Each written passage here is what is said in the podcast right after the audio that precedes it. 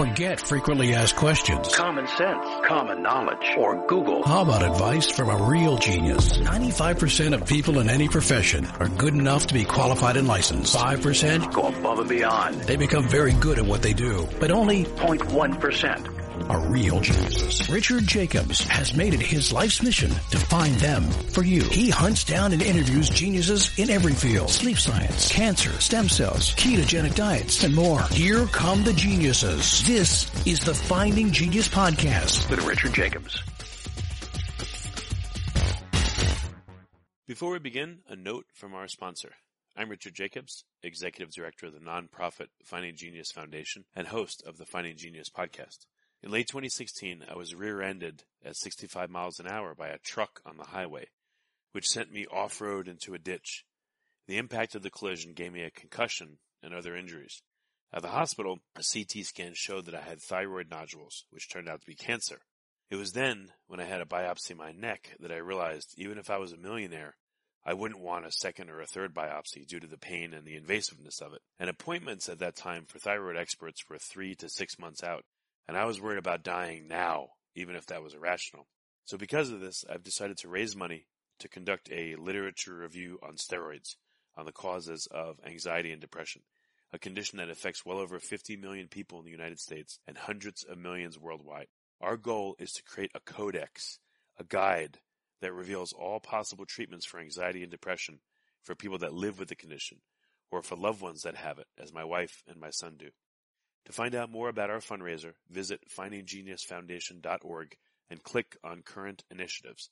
And now to our guest. Hello, this is Richard Jacobs with the Finding Genius podcast, now part of the Finding Genius Foundation. I have uh, David Getoff. He's a very interesting person. He's the author of Abundant Health in a Toxic World. Uh, he's a certified clinical nutritionist and traditional naturopath. He's an internationally recognized expert in nutrition, diet and the use of nutritional supplements and detoxification. Uh, he has lectured and continues to lecture at dozens of scientific, medical, nutritional, dental, agricultural conferences across the U.S. Full disclosure, uh, David is a member of my Finding Genius Foundation board, and there's a very good reason for that. I think he's uh, he's really excellent when it comes to health and medicine. David himself, unfortunately, uh, contracted acute myeloid leukemia a number of months ago, and he appears to have uh, gotten himself out of it. And what I understand, his doctors told him that uh, 100% of the people that get it at his age uh, die from it. So he's living proof of, of what he does. But uh, welcome, David. Thanks for coming back. Uh, my pleasure. Anytime I can help educate the public or anybody willing to know or, or wanting to learn, which is a uh, small portion of the public, sadly, I am happy to do so. Well, first question, just to really jump in and, you know, since you know so much about health and nutrition, et cetera, I'm sure some people would say, well, if he knows so much, then why did he get acute myeloid leukemia? Was he doing something wrong? So, would you address that first, please? Sure. Well, it, it's interesting. You've got all sorts of different people we have in the world, and a, a number of my patients, uh, I don't know what that number is, based on what has been said in a lot of cards that have been sent to me. It's higher than I thought. But a number of my patients are very religious in whatever their religions may be, and uh, those people said, you know, we put you in our prayers, and and obviously you were meant to get this probably so you could experience what it's like to be in that position because your patients are, but you've never experienced it. Some people have said maybe it's because that way you will be um, more believed if you have gotten rid of something that you actually had. That's that's things people have said to me. As far as I'm concerned, uh, it's very clear. Whether it's right or not, it's very clear. Uh, most cancers, and leukemia and lymphoma specifically, but but most cancers, uh, one of the main causes, and in many cases the only cause, is a toxic load buildup of the body, we call body burden, that has gotten to the point that it is preventing the immune system from doing its job well enough. And although I specialize in detoxification, which I go over in my book, Abundant Health in a Toxic World, I do more detoxification, sadly, with my patients, uh, only the ones that are really interested, than I have been doing over the last 30 years with myself. So, for example, I take a number of supplements which support detox lipoic acid and dual tox from one company and uh, ACZ nanozeolite from another company, a number of different things, and you know vitamin C and stuff like that, a number of things that support detox, including kidney support, liver support. However, the long-term patients of mine that go anything you can do to make it less likely that I'm ever going to get a neurological disease, cancer, dementia, etc., I go, well, in that case, we need to do continual detoxification because you can't stop it from coming in. Where, you know, we, we live on a planet that has toxins everywhere. So with those people, they call me every time they've used up their last bottle of whichever detox agent I had them on. It might be called lawn and garden detox, uh, sick building syndrome, solvent detox, uh, Roundup detox. I mean, I've got maybe 40 or 50 of them, and some of them were made specifically for me. They call me up and they say, I've finished that bottle. Can I come in to be energetically tested for the next thing that my body wants to get rid of? And they'll come in every three months, four months, five months, and we'll test them for the next one, and we'll go through another bottle and the things that are really poisonous to them or that they have a lot in their body, they have a very hard time even getting the dose up to where I want it to be. Now they'll start at like three or four drops, and they they feel so bad as it starts pulling stuff out, they have to go down to a half a drop or one drop. Oh wow! I haven't been doing that with me. Okay, I've been doing all the other general things, kidney support, liver support, but as far as seeing what I should be pulling out next and switching those from bottle to bottle, that's something I haven't been doing. And um, I guess my body told me, uh, "Excuse me, Mr. Getoff, but um, you've let the toxic load build up too much. There are lots of things we could give you. Uh, we're going to uh, choose um, either the worst or one of the worst leukemias called acute myeloid. I guess it's like the cobbler's son has no shoes, you know, type right. thing. Except okay. that in general, I mean, I eat all organic. You know, I, I eat uh, grass-fed beef and grass-fed lamb and pasture-raised chickens and eggs, and I take uh, 30 pills a day of supplements. It just wasn't enough detox. Whereas with the cobbler's shoes, uh, cobbler's kids go barefoot, that's the cobbler not doing his job, or somebody saying, "Yeah, my husband's a plumber and the toilet leaks." No, if something in my house doesn't work, I fix it immediately. But that was just not quite enough.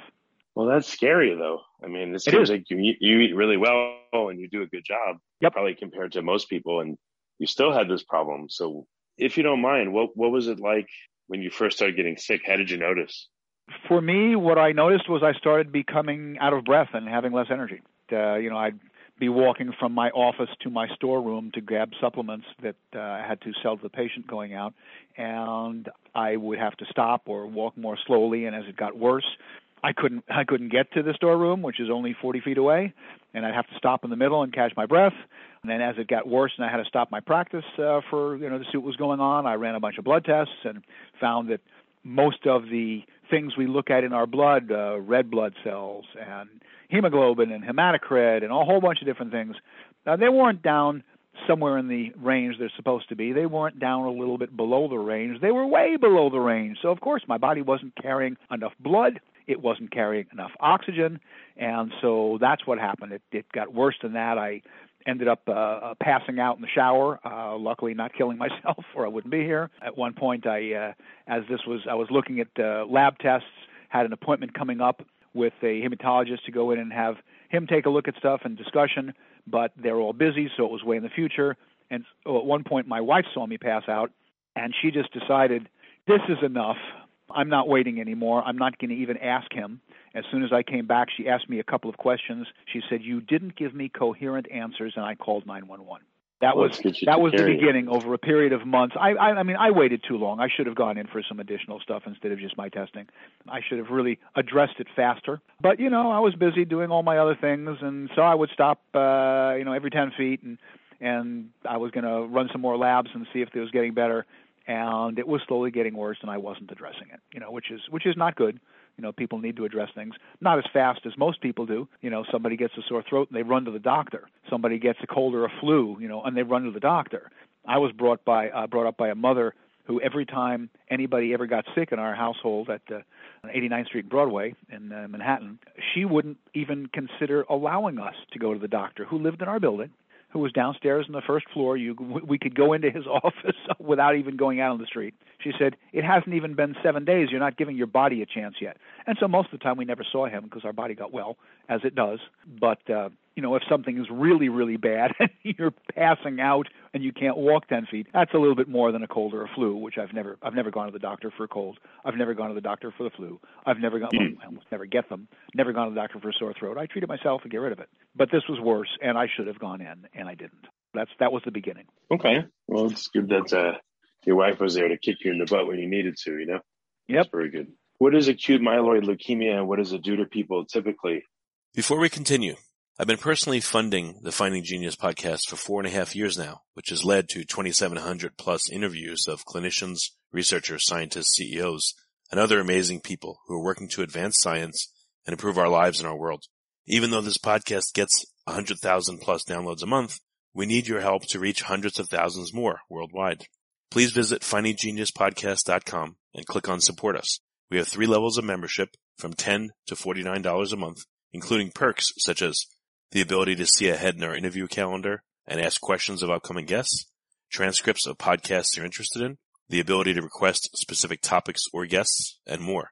Visit findinggeniuspodcast.com and click support us today. Now back to the show. Well, it it prevents your uh, cells in your spinal column from manufacturing what they're supposed to be manufacturing and starts uh, giving you incorrect uh, incorrect cells. Body can't make enough, you know, platelets. It can't make enough uh, red blood cells and hemoglobin, and so I mean, I I didn't check to see whether everybody gets the exact same symptoms that I got. Uh, I would expect that uh, it would be maybe those or those and more. But that's what happened. Your body, uh, your, your bone marrow, basically, is no longer manufacturing and doing the things it's supposed to because it's been taken over by uh, cancerous uh, cells, by leukemia cells. Right. And what did the doctors say? What was the prognosis? They said the the chance of you surviving was what zero. Well, when I when I, I went in there, uh, the first thing they started doing, and here I'm laying in a in a bed at uh, Scripps Memorial, uh, Scripps Mercy in San Diego, and they're running all sorts of different tests on me. And uh, the cardiologist was there, and the oncologist was there. And the oncologist came in and said, "We're fairly certain you have a specific type of cancer, but we can't we can't be certain without doing a bone marrow biopsy. So we we need to do that." And I said, okay, you know, I mean, whatever you need to do to know what I have, uh, you can't treat me, and uh, maybe even I would have a better chance treating me if I knew what I had. I've been told that uh, bone marrow biopsies are very painful. And she said, "Yeah, those are those are people that don't know what they're doing, do it wrong. Um, no, uh, don't worry about it." And I've had a lot of people tell me, "Oh yeah, my God, I had a bone marrow biopsy. It was so horrible, painful." And she was right. You know, the people there knew what they were doing, and uh, there wasn't any pain at all. It wasn't even like there was a little, there was no pain. So they did the biopsy, and then they had to wait for the results. And she came into my room. Uh, you know, I'm laying in bed. I was in the hospital for 29 days total. And she said, You have uh, acute myeloid leukemia, AML. And I don't remember whether she said it's the second worst or it's the worst form of leukemia. Uh, she said the uh, things we can use, in other words, the, the agents we can use, the drugs we can use, and the prognosis that we have found varies based on age. She said, You're 69. Uh, in this case, uh, next month I'm going to be 70. I'm looking forward to collecting my top high, super high Social Security starting next month because I waited until 70. She said, uh, in your case, uh, anybody over 65, I think was the age she gave. Anybody over 65, we are restricted as to things that we can do. Uh, there are certain chemotherapy agents that uh, would kill most of the people over 65. We can't use them. Bone marrow transplants uh, would kill too many people over 65. I wouldn't have allowed that anyway because I've looked at the results and bone marrow transplants. That would be another conversation, but I wouldn't have. I wouldn't have done that. But she said, you know, because you're over, and I get, I think it was 65. Uh, we can't do any of those. Um, what what I use with my uh, myeloid leukemia patients uh, are two drugs. One of them is uh, decitabine. It's an infusion where you'll be getting you'll be sitting in an infusion center after you get out because we can't do it in inpatient. We're not allowed.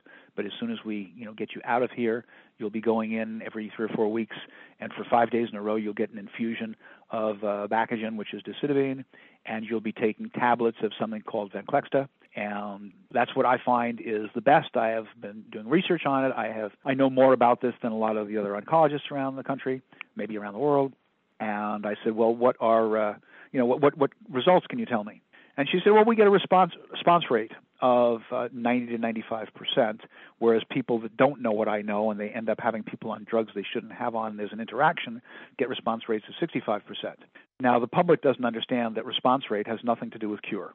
It also has nothing to do with quality of life. So when my wife heard that, she thought that the woman had said, I've got a 95% chance of beating the cancer. And she mm. didn't realize until weeks afterwards that no, response rate only means that they can see a, a reduction in the number of the cancer cells. That's it. No correlation to life extension, no correlation to quality of life, no correlation to cure. And I knew that because I've, I teach that. So I didn't say anything, didn't want to get my wife upset. But way later, when I was uh, no longer in the hospital and I'm now on these two drugs. I'm not. I'm, I'm not now. I've stopped them, but I was on the drugs. You know, we had a, a meeting with her, and I said, um, I need you to clarify something from my wife. She thought that you were saying 95% of the people in my category that you treat, you cure. And I told her that's not what the response rate is. Uh, response rate has nothing to do with cure. And that you had told me that I had somewhere between two months and if I was really, really lucky, 24 months to live, that nobody lives with this past that. And she said, You are correct. And my wife started crying and she got very mad. She said, So you're misleading people when you use the terms response rate and they think it means something else. She said, Well, that's what we're taught to say. And of course, that's true. That's what they're taught to say. So I was told I was told that I had two months to 24 months. You know, not to count on the 24 months because that's like the, the the the luckiest people in the world get that much. Nobody uh, lives longer than that. And of course, I was told this in September. So we got uh, October, November, December, January, February, March. I was told this six months ago. So I've got six months of that 24 months is already used up, but uh, I feel fantastic, and we're going to go over some of that stuff. So that's you, you. You asked what my prognosis was. That's what it was. If you like this podcast, please click the link in the description to subscribe and review us on iTunes. When you first heard what you had, what, what did you think? Like, uh oh, or did you think, oh well, or were you afraid? No, because of my knowledge and the number of cancers I've turned around with uh, lots and lots of people over my uh, 30 years now of being in practice, I went, well, looks like I got a lot of work to do. That's really what I thought. As a matter of fact, I'll go a step further than that. After I got out of the hospital, after having had, uh, I should go back to my records and count them, I'm not sure, somewhere between 12 and 20 blood transfusions and somewhere between 6 and 8 uh, platelet infusions. But, you know, after I got out of the hospital, one of my patients called me, it might have even been two, and asked me a very you know, pointed, targeted question. They said, What did you do with all of the anxiety and depression from being told that if you're lucky, you're going to live 24 months and then you're dead? And I thought about it for a second since I'd never felt any anxiety and depression. I wanted to give a, a good answer. And I said, Well, you know, it's interesting. I understand your question, and I understand that lots of people would have a different answer than I do. But because I've turned this around in so many different people, I don't know. I don't know if anybody's come to me with with with this exact leukemia, but I've turned you know so many different uh, incurable diseases around. I wasn't the least bit worried. I knew that I was going to be able to see what additional supplements I needed, what additional detox I had to do, and I was not going to be one of their statistics. I was going to screw up all their statistics, and I was going to still live to be over 100, which has been my goal. And so I've never experienced any anxiety or any depression. And you know, the the, the interesting part about all this is that anxiety and depression depress immune function, and that's been studied.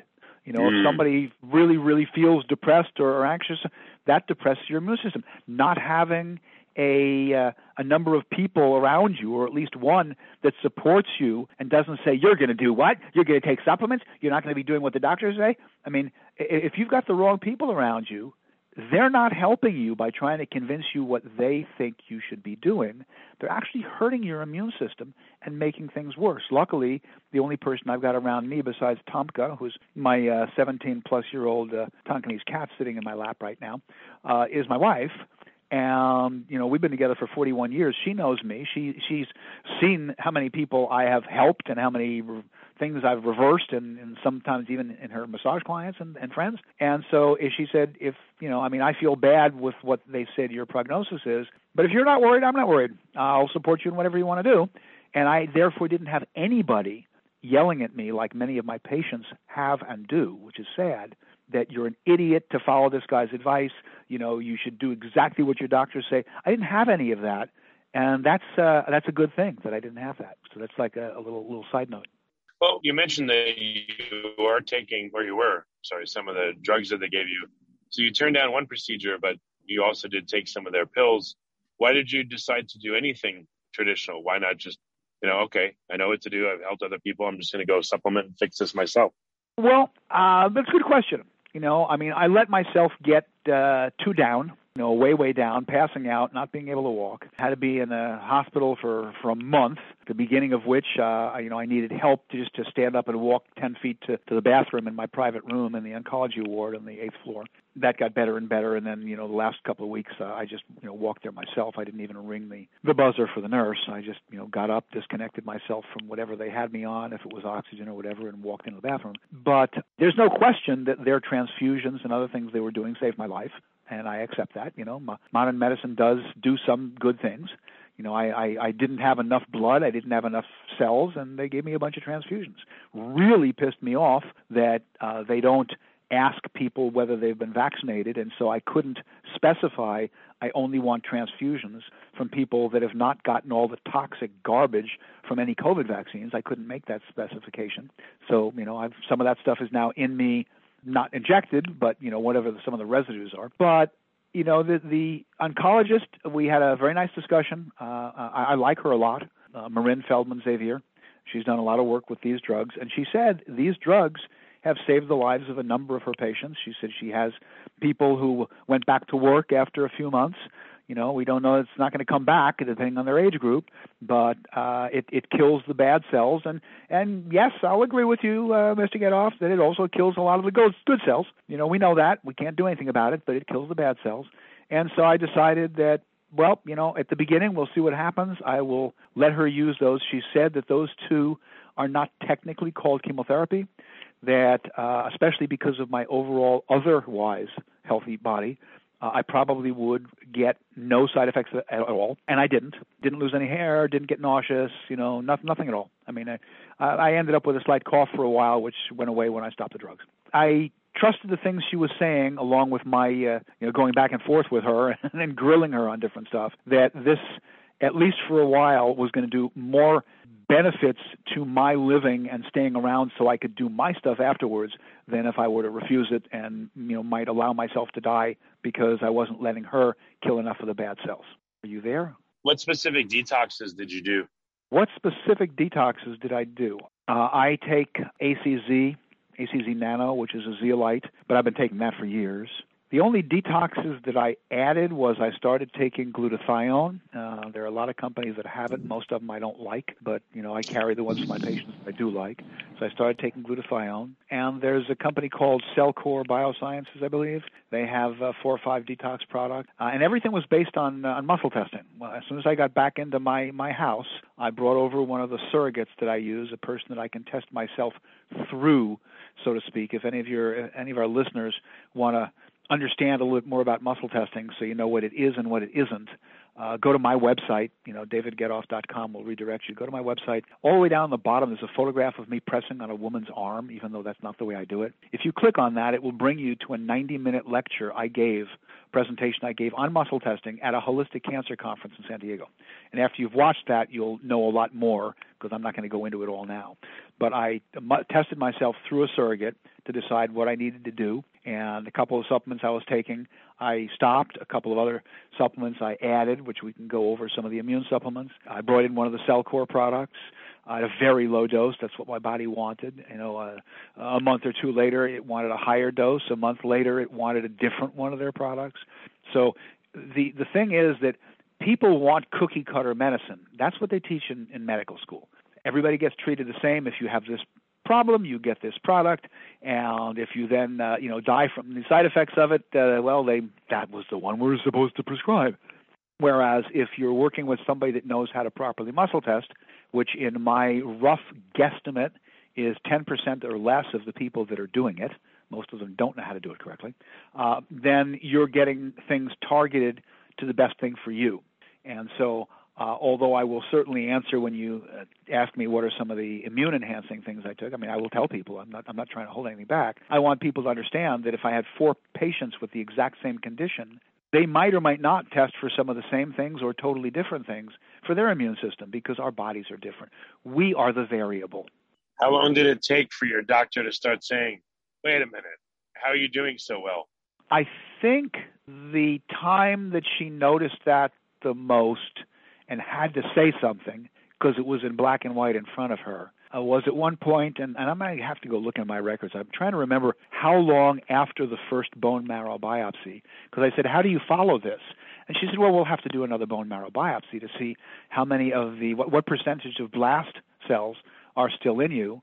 You know, hopefully we're slowly killing them off with these chemicals." And I don't remember how many months it was that she said it's time for the second bone marrow biopsy. It might have been two months afterwards. It might have been three months afterwards. I mean, it's been quite a while. Uh, so I went in for a second bone marrow biopsy, and then we had a meeting with her, and uh, she had the results there. And she said we we look at something called blasts. I still haven't looked them up to read more about exactly what blasts are, but she said your uh, uh, your first biopsy showed 60% blasts, and the second one showed 4%. And I said, and again, in my age group, with what you're doing with me, it's how often do you see that kind of improvement? And she looked at my wife and I and said, never. I've never seen that before. She said, "What your what your body is doing, uh, it's it's the way it's benefiting and fighting this. I've never seen that before. So that's the first time that I knew and she knew. Well, that's really cool. Did you do the uh, "I told you so" dance, or were you more uh, no, reserved about it? No, I you know I, I I wanted her to be willing, which a lot of doctors are not, and I hear this from patients all the time.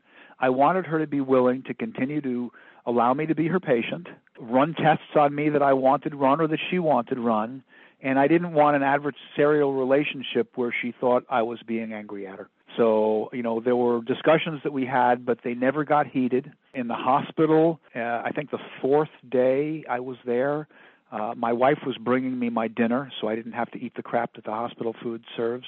I tried one of their steaks once and I spat it out. I couldn't chew that many times before something was swallowable. So uh, their their breakfasts I could I could deal with because even though it wasn't the quality I would have had at home, they made a pretty good omelet with all the things I wanted in there. And although it wasn't raw grass-fed milk, they did have whole milk. I was afraid they'd only have two percent, and until my wife started bringing me my raw milk in a thermos, you know, I would have that. Uh, but for dinner, my wife would bring me my food, and she'd bring me a little baggie with my 30 or 35 supplements. And I think it was the fourth day, one of the nurses was there as I was eating dinner, and my wife was handing me the pills with every few mouthfuls of food to slowly swallow the 30 or 35 pills. And the nurse said, "You can't, you can't do that." And I don't know if it was my wife or, or, or me that said, "What do you, we can't do what? I can't have dinner?" No, no, no. You can't give him anything, and he's not allowed to receive a pill uh, that isn't disp- dispensed by us. And uh, my wife said, "I've been bringing these in every day. These are the same things he'd be taking at home."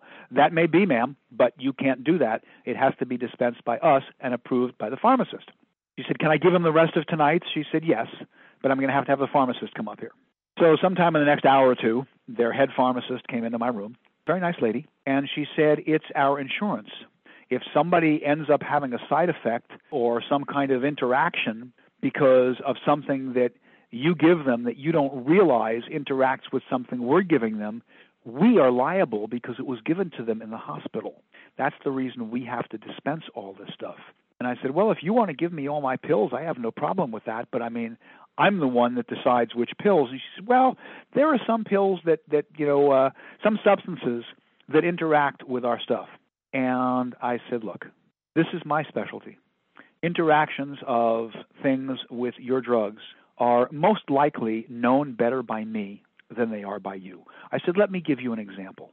Yeah. If you have if you have somebody on blood pressure medication, you will tell them you may not eat or drink any grapefruit or grapefruit juice.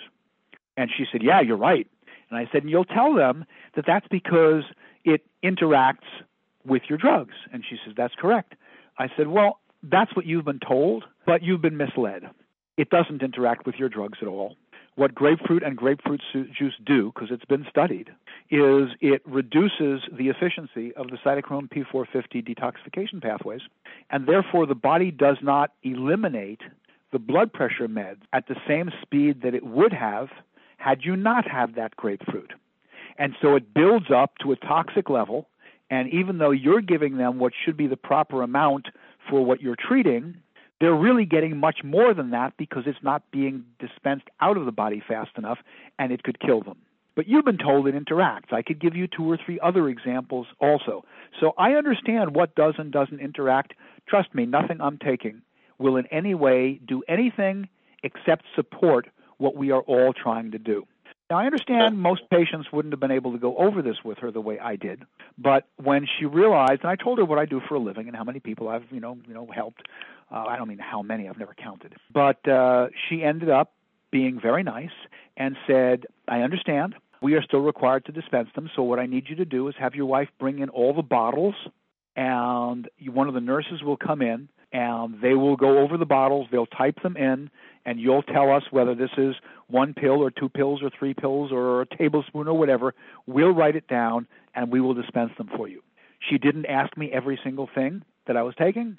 One or two, you know, she asked me about, and I explained them to her. And so I had no trouble continuing to take all of my stuff, but I understand somebody else might not have been able to get that result. Yeah, no, that's amazing. That's really cool that you did that and it's nice you did it in a way where it wasn't a fight and it wasn't adversarial. You know, it it, it never helps. You know, I mean, I'll I'll call up a company to place an order for something, and you know, I'm giving them 15 products that I'm that I'm bringing in, and the woman on the phone will say, uh, "Geez, I'm sorry, but such and such is on back order. We don't expect it in for three weeks." And I go, "Well, then ship everything else out, and I guess I'll get that as soon as you get it." And I, over and over again, I've had people say, "I've never had anybody be so nice." Everybody jumps up and down. They're screaming, What do you mean it won't be in for three weeks? I need this terrific. And I go, Well, tell me whether it's going to get it for me any faster if I'm nasty to you. You're trying to help me. And the person on the phone says, No, of course it won't. She said, As a matter of fact, I might pin a note on there. The person was nasty, and they'll hold yours uh, longer than when it comes in. You won't be the first order filled. I said, Exactly. So there's no purpose in doing something in a way that makes something that didn't have to be an argument into an argument. And I've had lots of places that I deal with say you are one of the nicest health practitioners we ever have to deal with on the phone. Well, that's good. I guess uh, it gets you a lot further, as you can see. You know? Yeah. Well, there's, there's an old statement. I think you get more bees with honey than with uh, vinegar or something like that. And yeah, be be nice to people. It's you know, and I call people up and they say this is going to take me a couple of minutes to find out for you, and I go, I've got plenty of time. I would never call somebody if I don't have time. And they go, geez, I wish everybody else would be like that. They go, oh, I go, why are you calling somebody? You don't even know how long you're going to be on hold. If you're having somebody help you, be patient and don't call when you can't be patient. It just doesn't make sense. Plus, of course, it increases your stress level, which reduces your immune function. So, what, I don't know, did you learn any new lessons from going through this experience? Or was it just a a, re- a reassertion, a reaffirmation of uh, what you already know in terms of health? Well, I learned how uh, understaffed the hospitals were. This is this is a little disgusting, but I was told because I was out of breath. I understand this. Never to try and get out of bed to go to the restroom. I was in a private room. I had my own bathroom. It was, I don't know, 10, 15 feet away. And so uh, they had me connected to something for urination. So I never had to get out of bed. You just urinate and it would be sucked up into this bag up on the wall. But, you know, when I had to have a bowel movement, um, I had to get out of bed. And so, you know, I would push the button as they instructed me to, the call button. Uh, and something comes up on some screen out at some nurse's station somewhere on the floor, and somebody's uh, uh, eventually gets on the speaker that I can hear in my room and says, What can we do for you? And I would have said, I need help getting to the bathroom. Well, of the first three or four times that that happened, uh, one of those times, uh, nobody got into my room for five, six, seven minutes, by which time I was already giving up on them, standing up, trying to get to the bathroom, and taking a crap on the floor because I couldn't wait any longer. And it was disgusting, and I hated it, and I was very angry. And so the next time somebody said, the next, you know, the, the nurses uh, shifts change like every eight hours. And they said, remember, if you have to get out of bed, you know, press this button. And I said, no way. Sorry, I'll press the button if I want something from you, but if it's because I have to go to the bathroom, I'm not pressing the button. I've already crapped on the floor here once because of how long it took. Oh, well, well I will watch your stuff and I'll have them tell me immediately. That won't happen to me. So I believed that particular nurse, and one more time I pressed the button, and one more time I went on the floor because of how long it took. And that was the last. I, I said, forget this. She said, we could bring in a porta potty that goes right next to the bed so you can get to it easily. And that's what I did until I had enough strength to just disconnect myself and walk into the bathroom. So, uh, you know, I got to experience the problems that hospitals have. They have, I mean, I'm not their only patient. I understand that. Just don't tell me I have to do this, I have to do that and I got to see it firsthand. And I got to see firsthand what my patients have told me where they wanted to bring their dad the supplements I had him on, or their mom, or their grandmother, or their sister, or their brother. And they said, You can't give them those. And now I understand that the answer to you can't give them those is not to get angry. It's to say, these are the supplements that the nutrition expert I'm working with says my whoever it is, you know, mother, dad, sister, whatever, need to be on all the time. He has told me that they will not interact with any of your drugs.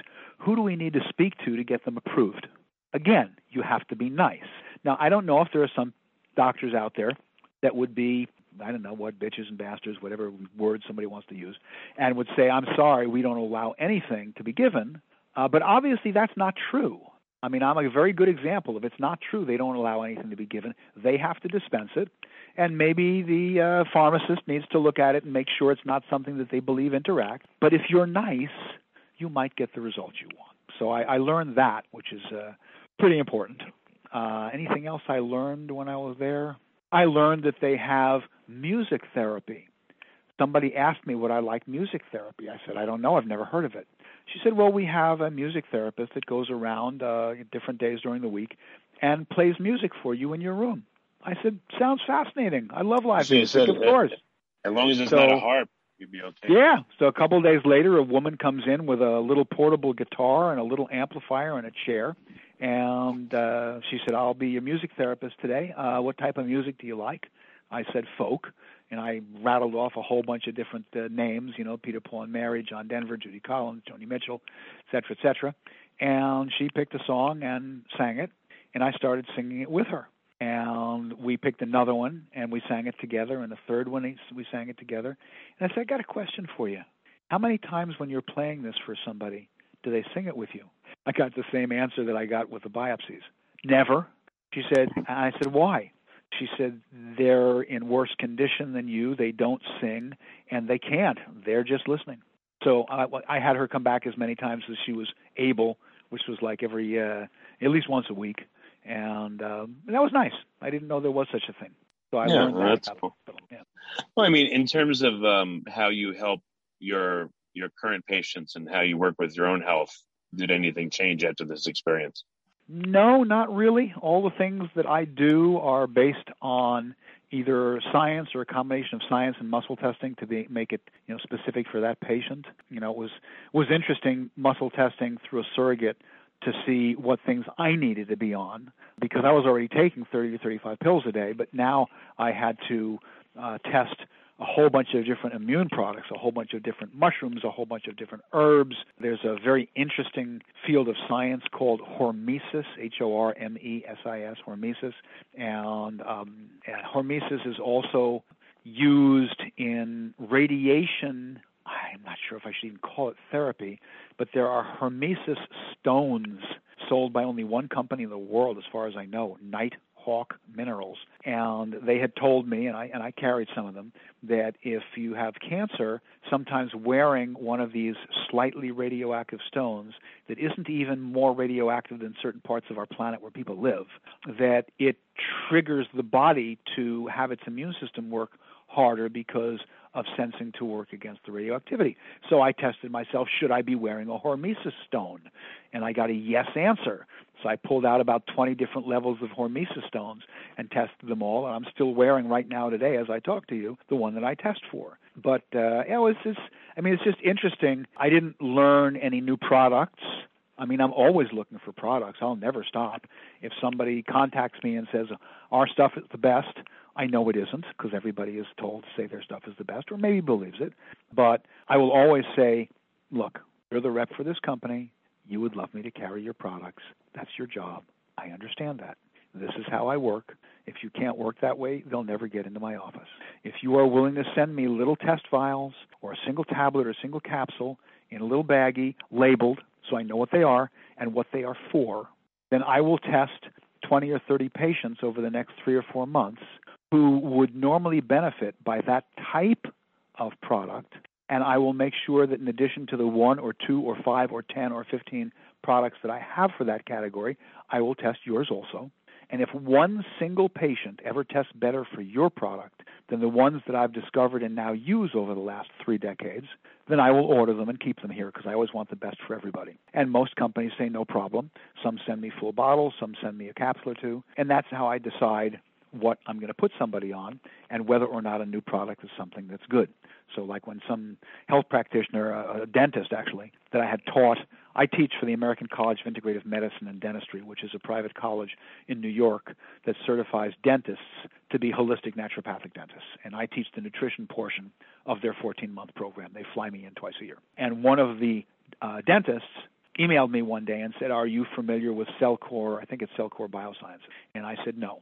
And she said, uh, Their products seem really, really good. I'd like your opinion. And so I called them up, told them who I was. They sent me a muscle test kit, and I found uh, about five of their products, of their maybe 30 or 40 products, that I now carry. And I'm on one of them. My wife is on one of them. Uh, those are the, the detox products. And mm. you know, some people won't test for them, but but again, that's how I decide what I'm going to do with somebody, and it's it's very uh, it's very specific to the person. Yeah, can we talk about uh, detox for you know a brief period of time? When patients come to you, how do you tell what's what's ailing them in terms of detox needs? Well, the first thing everybody gets tested for which kidney and which liver support product their body wants to use. Because when we detox, there are only a few different ways that we can release poisons. We can release them through our breath as we breathe, we can release them through our skin as we sweat, we can release them through our urine and our stool, but most of those are going through and being processed by our liver and our kidneys, unless somebody only has one kidney. Then it's one, then then it's their kidney instead of kidneys. And so before I can do any other detox, I've got to get their kidneys and their liver working well enough, because that in effect is detoxing those organs and preparing them for any other detox I do so it doesn't further overload their body. So everybody goes on kidney and liver support.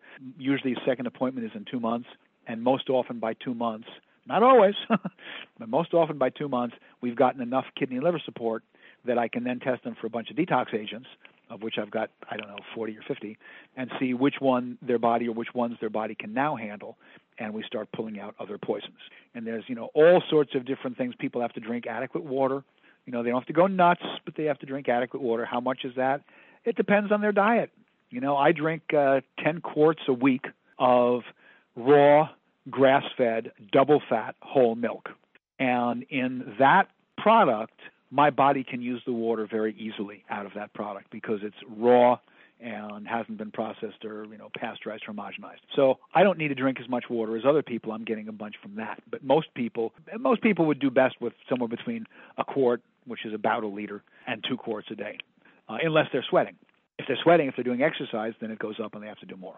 And it's it's actually interesting because you know I look back not too many months ago when I couldn't walk 10 feet and my brother decided to fly in and visit me because he wanted to make sure he got to see me in case I did die. He said, I'm not flying anywhere during this COVID nonsense. Forget about it.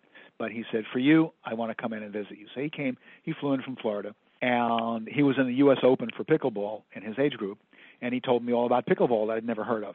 So I tried uh, when he flew in. I was, you know, sort of in between healthy, where I am now, and uh, horrible, where I was at the beginning. And so he played pickleball with uh, one of my wife's clients and said, "Why don't you come try?" And I said, "I don't know, but I'll give it a try." And I, you know, did very very little, and then was out of breath and had to sit down. But it was fun enough that I decided to take it up, and I now play pickleball once a week. And I played pickleball on Monday for two straight hours and never had a problem because this is the new body that I've developed. Um, yeah, that's awesome. Yeah, very very different. That I, I now I'm I'm in so much better shape. It's absolutely amazing. But any, how long did it take you to? How long did it take you to get to the point where you were 100% feeling good for like yourself? Well, I was released from the hospital after 29 days, and my first day in the hospital was either the last or second to last day of August. So basically September 1st, sort of. I think it was uh, August 30th, 31st. I was when I was is discharged, and I noticed beautiful improvements. You know, as the weeks went by, I got to the point that, uh, and these, these are silly little things, but I had to sit down to urinate because I didn't have the strength to stand up. You know, women sit down, men stand up. I couldn't.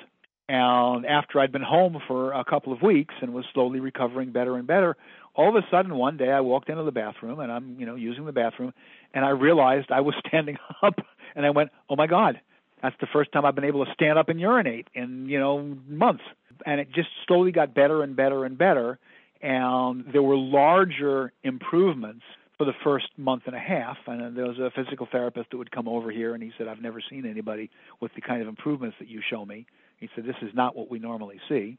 Uh, and then the nurse that came over from home health said, I'm not sure what I'm doing here. You're in so much better shape than anybody. I visit people, they're in their bed on IVs. You're walking around the house and talking like a healthy person. I understand you can't run up the block. Of course, now I could. But your question was, how long did it take before I felt 100% totally normal, even if some of my labs weren't? That would be somewhere between, that would be right around three weeks ago. So people can calculate that based on the dates I gave. That's amazing. So under six months, huh? Yep, which is very very nice. And I just I I just now about a week and a half ago stopped all of my medications.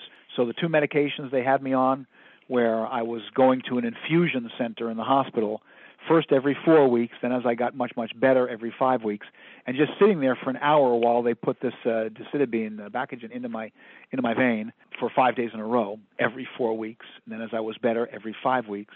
The last one I got of those was a couple of weeks ago, and then I I you know emailed the oncologist and said I'm at that point now. It's time to stop uh, everything. Uh, I I'm not going to. There's no sense in scheduling my next infusions five weeks from now because I feel fine. And she said, okay, well, you told me that you were going to do that, so let's stop everything. So I stopped taking my pills and I stopped the infusions. And so now I'm just on my stuff. Yeah, that's amazing. I mean, so I guess you're the only patient of this oncologist that uh, that recovered this completely, or what did she say?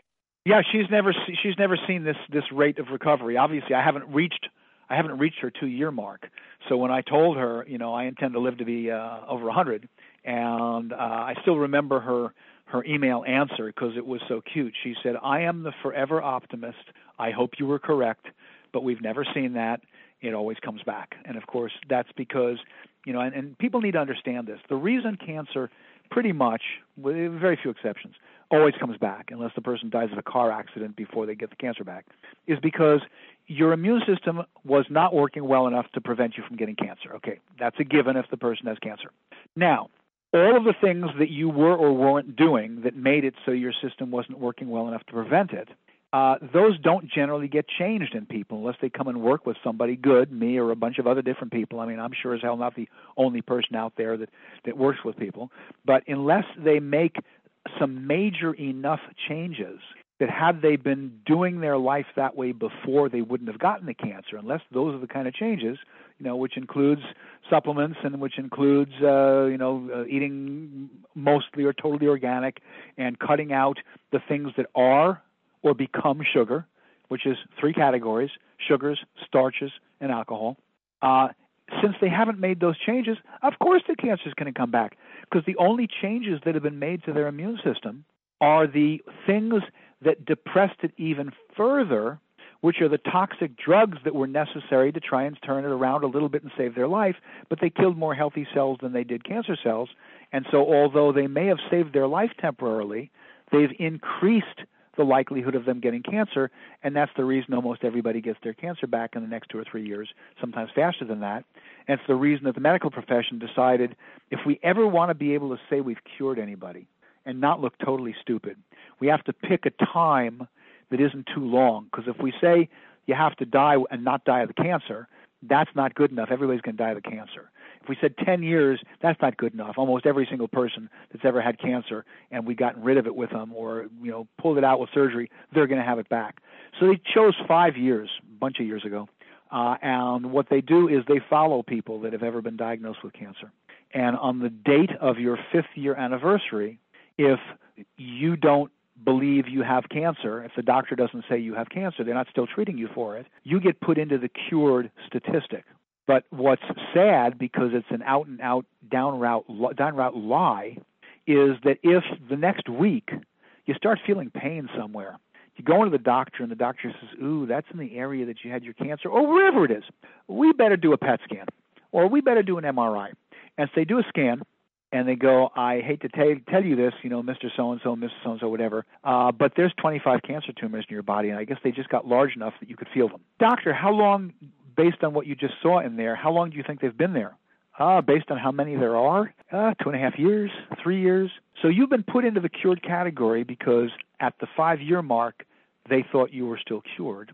And five years and a week, or a day, or whatever, an hour, uh, you find out you are filled with metastases everywhere.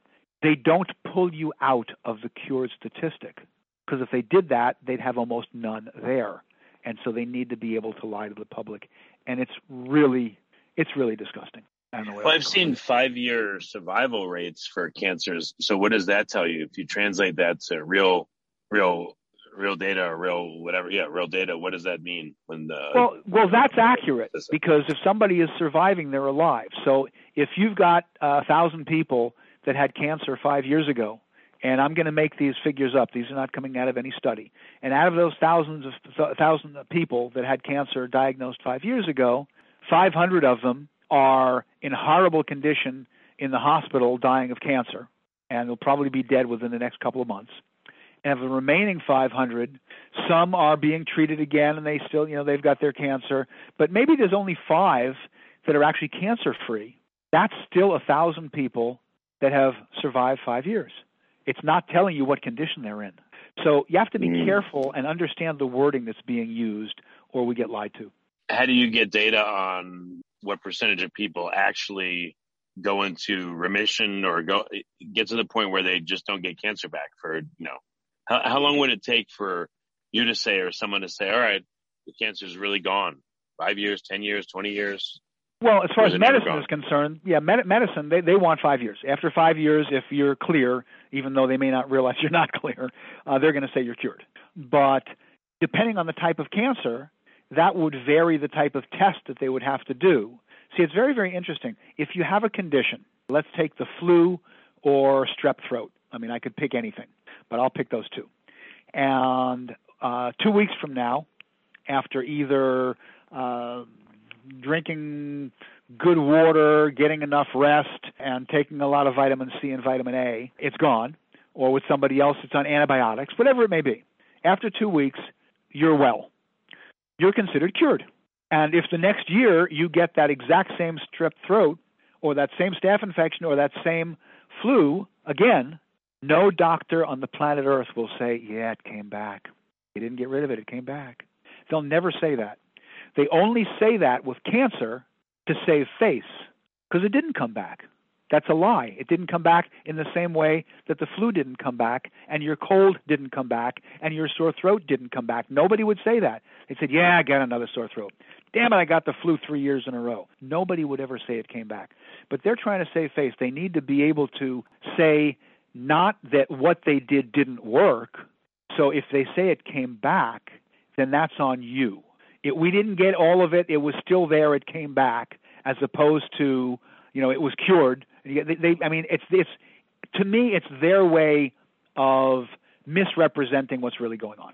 Interesting. So, I mean, what would you call it when someone actually gets rid of a certain disease or condition versus what's happening normally or naturally, or I, those words don't even serve, but what's typically happening versus what uh, your description of what's happening? Well, I mean, if, if the condition is gone and the person feels totally normal and there isn't a single currently available lab test that can show that that condition in any way, shape, or form is still there, then whether it was medicine, their body, or a combination of both, they've been cured. Very, very simple. They've been cured. And if they get it again, it's not because it came back. It's because they got it again, because their body still wasn't able to prevent it from happening. Well, if there's if if there's a particular kind of cancer, and some people after let's say five, six, seven, eight years, they feel totally fine. They they show no symptoms of any problems or anything. Have they actually gotten rid of the cancer, or what, what do you think has happened to those people? If they feel totally fine, and every single test that medicine can do, which varies depending on the type of cancer, shows that they are cancer free, then then they've gotten rid of the cancer. But very likely because the uh, and then one of the ways that, that medicine will say, well, no, the reason we know it came back is because it's still breast cancer or because it's still prostate cancer, or because it's still whatever cancer. And well, well, yeah, but you see, that was your body's weak cellular point. So that's the kind of cancer you got. So yeah, it's still your weak cellular point. So the same type came back. And maybe it looks the same in their testing and microscope, but that doesn't mean you weren't cured before. It just So means you didn't do enough of the right things afterwards. If someone has a particular kind of cancer, I, I'm pretty sure I know your answer. Traditional medicine.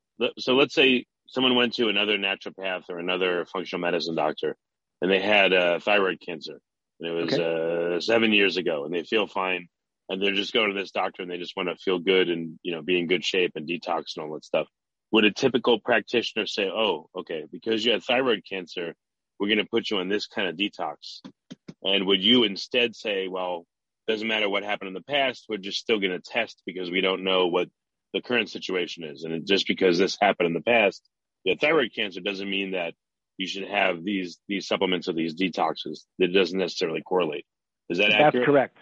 Yeah, that, that's correct. Me- medicine might do that. Somebody that works the way I work uh, treats the whole person, not some condition that they had. Okay. All right. I got you. And, and, and of course, you know, there are a lot of things that people can do to reduce their risks of getting neurological diseases, autoimmune diseases, and cancer. That's the that's the uh, the the big conglomeration of things that all of the things we do wrong increases your risk of.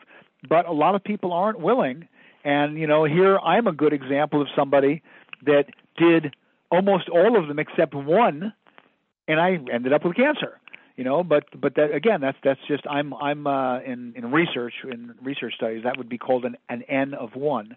Uh but there's no wireless in my house. There's no wireless in my office.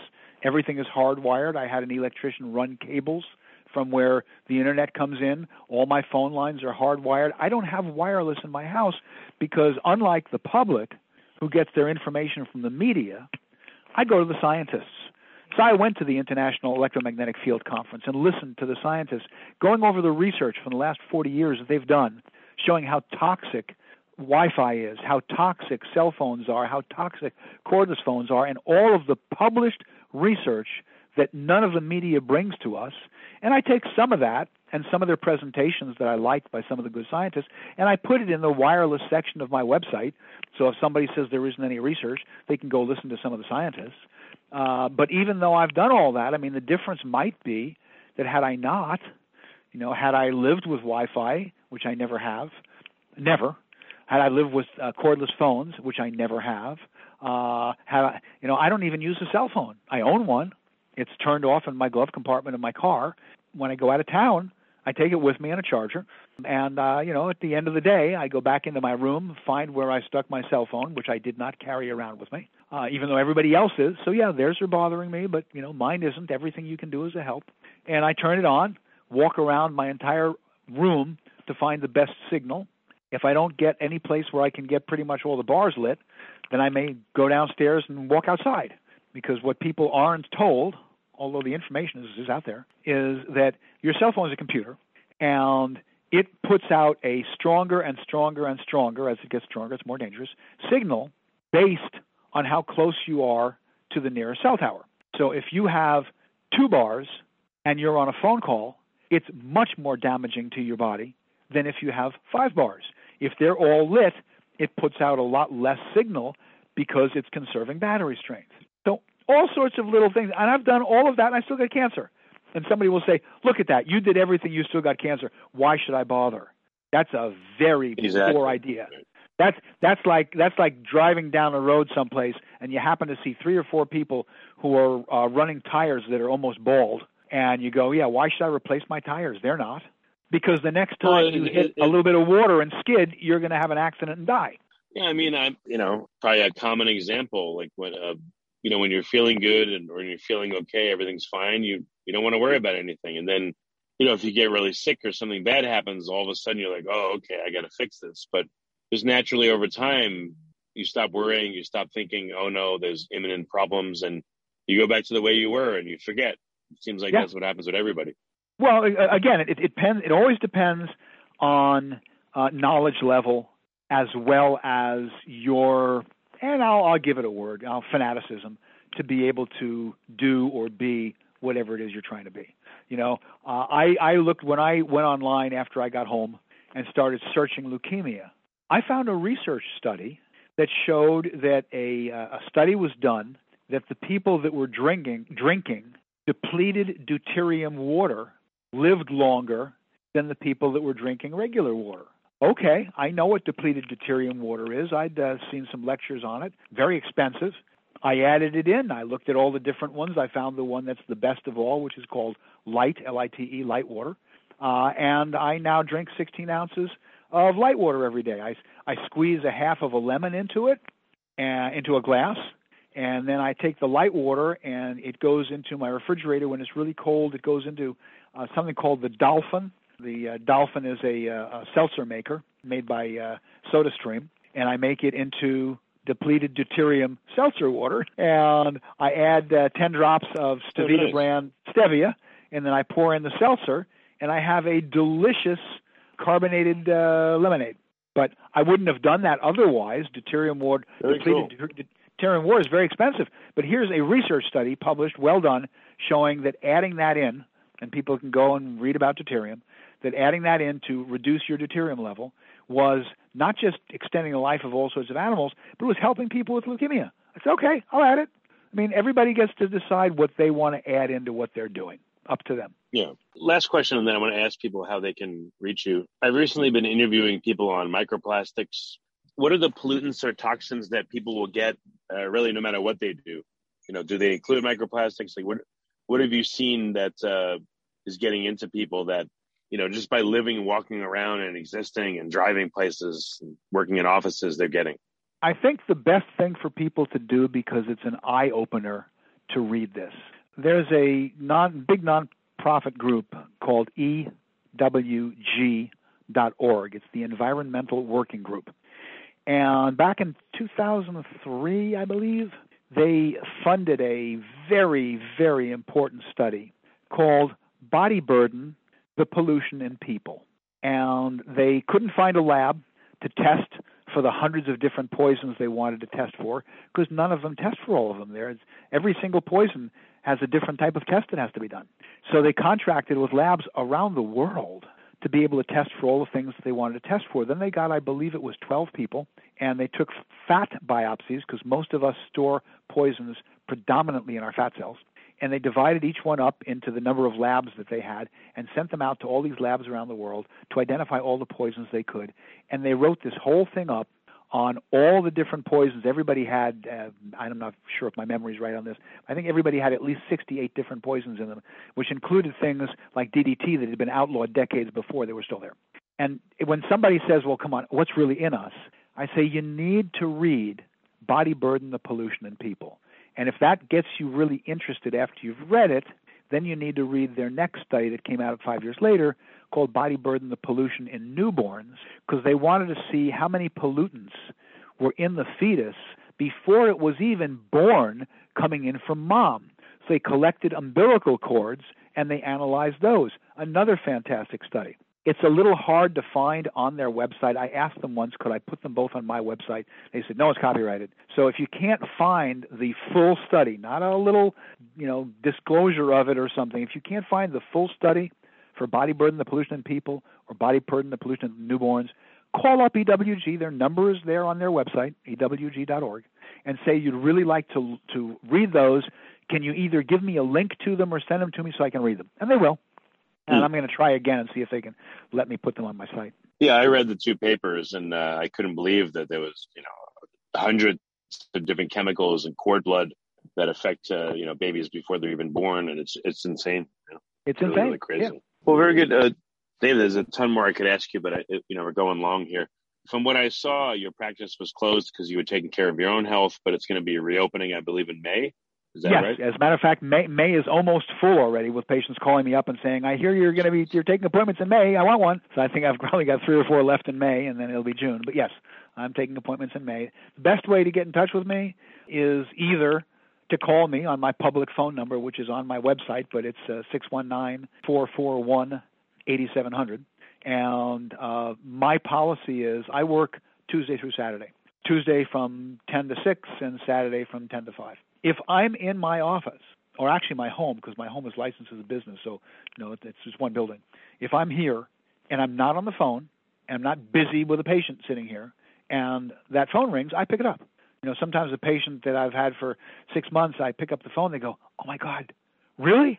I didn't think you ever answered your phone. Uh, They don't they don't understand. If I'm not on another call and I don't have a patient here, I will always pick up the phone. It's one less call to return for crying out loud. So, you know, that's one way to get me.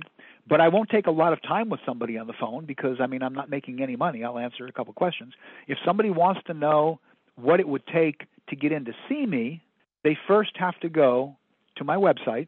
Up on the top there's a bunch of words that go across it. You want to click on the one that says initial consultation, and two things pop up. Very simple. An audio file of me talking about the initial consultation. You got to listen to that whole thing. It's I think it's 15 minutes. And then after that, you have to read all the text that's underneath it because that's not a duplication. That's additional information I didn't put in the audio. And after you've done all that, now you know all the things that I need you to know before I see you. And then you can call up and say, I listened, I read all the stuff in the text, I'd like to schedule an initial consultation. If somebody calls me up and said, Yeah, I, I did all that, what do you charge?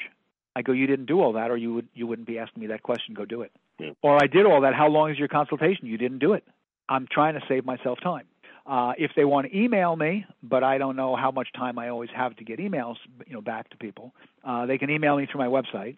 The email address, direct email address, is naturopath. So that's N A T U R O P as in Paul A T H, the, num- the numeral four Y O U at gmail dot com. And you know, sometimes I get a lot of emails. Sometimes I get a few. If somebody asks me zillions of questions, I'm not going to answer them all. You're not my patient. I'm not making any money on that, and and I got other things to do. I'm busy. But those are the two ways to get me. makes sense. Well, very good, David. It was great to speak to you again, and thank you so much for coming on the podcast. Oh, you're welcome. And actually, I'll give you one piece of information because I just determined it, and people need to know it. For years and years and years and years, my favorite multivitamin company has been Super Nutrition in uh, California. And uh, they decided, uh, the woman that, that owned it uh, decided that it was time to retire. It was too much work. She sold it uh, to a company to continue it. They decided not to continue it. They sold it to another company that isn't a manufacturer. They sold it to iHerb. iHerb doesn't manufacture anything. iHerb just resells stuff. So now all of a sudden they're putting a formula together and having somebody manufacture it. And when I tested it, it didn't test as well as the old formula, which is not surprising because Super Nutrition was a nut about finding the exact quality of every one of the hundreds of uh, ingredients in there and retesting them no matter what the manufacturer said and refusing many of them and everything. And iHerb is not a manufacturer. So I no longer recommend Super Nutrition's products since they're now being sold and made by iHerb. So I've been taking the last month and a half trying to find another multivitamin. It won't be right for everybody. We're all different. We are the variable, as I said, you know, uh, earlier. Uh, but I wanted to find another really, really good high potency multivitamin, and I just finally Well, very did good. a week ago, and it's the Ultra Preventive X from Douglas Laboratories. And in tablets, it's two twice a day with meals, and in capsules, it's four twice a day with meals. Very good. And yeah, just want to let people know that because a lot of people Well, listening to you, again, thank Yeah. you for all your wisdom. you're very welcome. If you like this podcast, please click the link in the description to subscribe and review us on iTunes. You've been listening to the Finding Genius podcast with Richard Jacobs. If you like what you hear, be sure to review and subscribe to the Finding Genius podcast on iTunes or wherever you listen to podcasts. And want to be smarter than everybody else? Become a premium member at findinggeniuspodcast.com. This podcast is for information only. No advice of any kind is being given. Any action you take or don't take as a result of listening is your sole responsibility. Consult professionals when advice is needed.